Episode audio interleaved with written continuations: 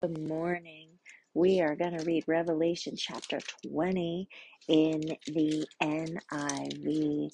And of course, Revelation chapter 1 tells us that blessed is the one who reads aloud the words of this prophecy, and blessed are those who hear it and take to heart what is written in it, because the time is near.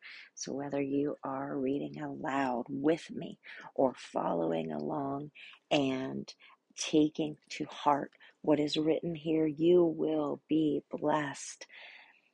Revelation chapter 20 NIV. Then I saw an angel coming down out of heaven, having the key to the abyss and holding in his hand a great chain.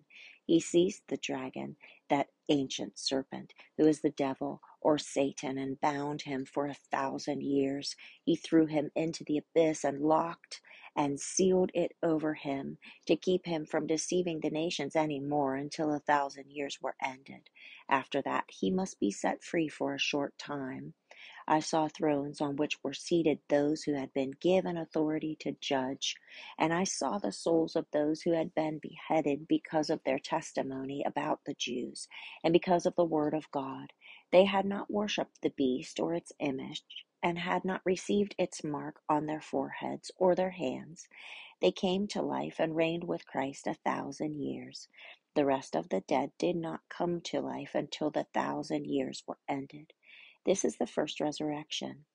Blessed and holy are those who share in the first resurrection. The second death has no power over them, but they will be priests of God and of Christ and will reign with him for a thousand years. When the thousand years are over, Satan will be released from his prison and will go out to deceive the nations in the four corners of the earth, Gog and Magog, and to gather them for battle. In number, they are like the sand on the seashore. They marched across the breadth of the earth and surrounded the camp of God's people, the city he loves. But fire came down from heaven and devoured them. And the devil who deceived them was thrown into the lake of burning sulfur, where the beast and the false prophet had been thrown. They will be tormented day and night forever and ever. Then I saw a great white throne, and him who was seated on it. The earth and the heavens fled from his presence, and there was no place for them. And I saw the dead, great and small, standing before the throne, and books were opened.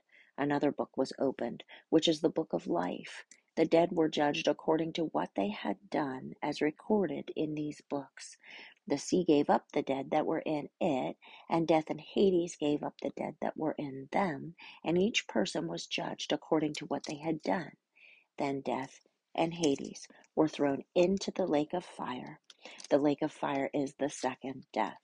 Anyone whose name was not found written in the book of life was thrown into the lake of fire.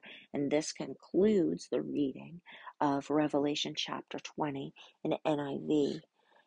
Thank you, God, that you break open your word within us until revelation light shines out.